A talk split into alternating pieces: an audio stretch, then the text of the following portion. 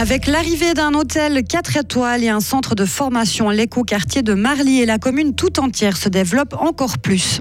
Le rachat de Crédit Suisse stresse les clients de la banque, mais selon les pros de la finance, pas besoin de s'inquiéter.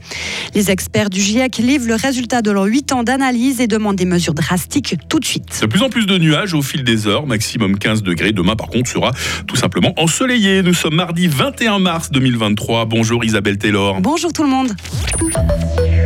Tout s'enchaîne au Marly Innovation Center. Trois nouveaux bâtiments seront construits sur le site d'ici 2025. Il s'agit pour les deux principaux d'un centre de formation d'envergure nationale et d'un hôtel 4 étoiles pour pouvoir loger la soixantaine de personnes qui se formeront à Marly. Cette nouvelle étape dans le développement du MIC a été présentée hier soir aux habitants. Près de 200 personnes ont pris part à cette séance d'information.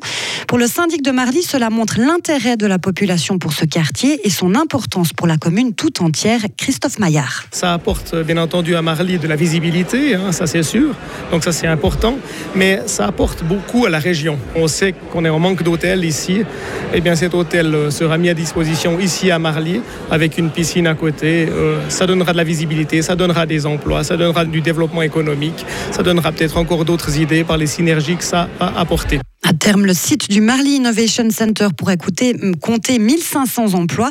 Près de 2500 personnes pourront y vivre. Cet hôtel pourra également accueillir les visiteurs qui se rendront à Fribourg lors des mondiaux de hockey sur glace dans trois ans. C'est un gros chantier qui a débuté en ville de Fribourg hier, Isabelle, le chantier du carrefour euh, de Richemont, hein, juste au-dessus de la gare. Hein. La traversée du carrefour Richemont reste possible, mais la ville indique qu'il faut s'attendre à des perturbations de trafic.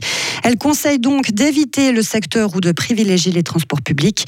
Plusieurs lignes de bus sont également déviées depuis hier. Deux arrêts, passage du Cardinal et Midi, ne seront d'ailleurs plus desservis.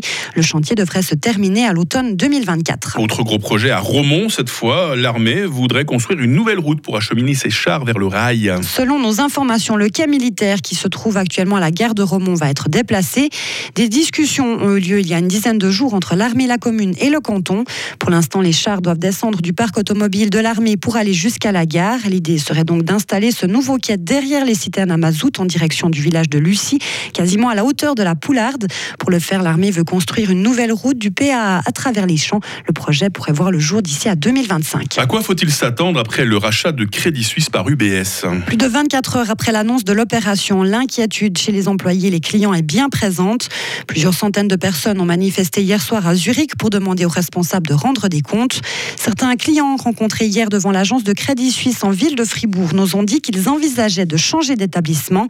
Mais pour Douchan Isakov, professeur de finance à l'université de Fribourg, ce n'est pas la peine. Il n'y a pas de raison d'être inquiet. C'est repris en l'état, c'est repris tel quel. Les personnes avaient de l'argent à Crédit Suisse, elles auront le même argent dans la nouvelle entité. Non, non, là c'est un petit peu de la surréaction. C'est vrai qu'on en a beaucoup parlé ces derniers temps, mais de nouveau, tout ce qui a été fait à annoncer ces opérations, ces transactions d'aujourd'hui, le but, c'était justement euh, d'éviter tout problème pour les clients. Donc non, ça n'a pas lieu d'être, euh, ce type de réaction n'ont pas lieu d'être actuellement. On peut bien sûr toujours se méfier d'une grande banque, mais après, c'est plus Crédit Suisse. Après, on se dit, est-ce que je veux laisser mon argent dans ce type d'institution? Est-ce qu'il n'y en a pas d'autres qui conviendraient mieux à confier mes fonds, mon épargne ou mes affaires? Nous sommes allés hier à la rencontre des clients devant la filiale de Crédit Suisse à Fribourg. Vous pourrez entendre leur témoignage dans une demi-heure. Électrifier les voitures, favoriser le vélo, miser sur les énergies renouvelables ou encore protéger les forêts. Les experts climat de l'ONU ont publié hier la synthèse de 8 ans de travaux et de recherche.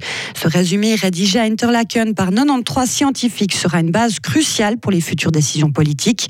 Aucune de nos infrastructures n'est prévue actuellement pour un réchauffement dépassant les 2 degrés. Pour Yamina Saeb, l'une des auteurs de cette synthèse, la solution ne passe donc pas par les gestes individuels, mais par des politiques publiques rapides et drastiques, comme ceci avait été fait pour le Covid. Trois quarts de nos émissions sont dues aux énergies fossiles.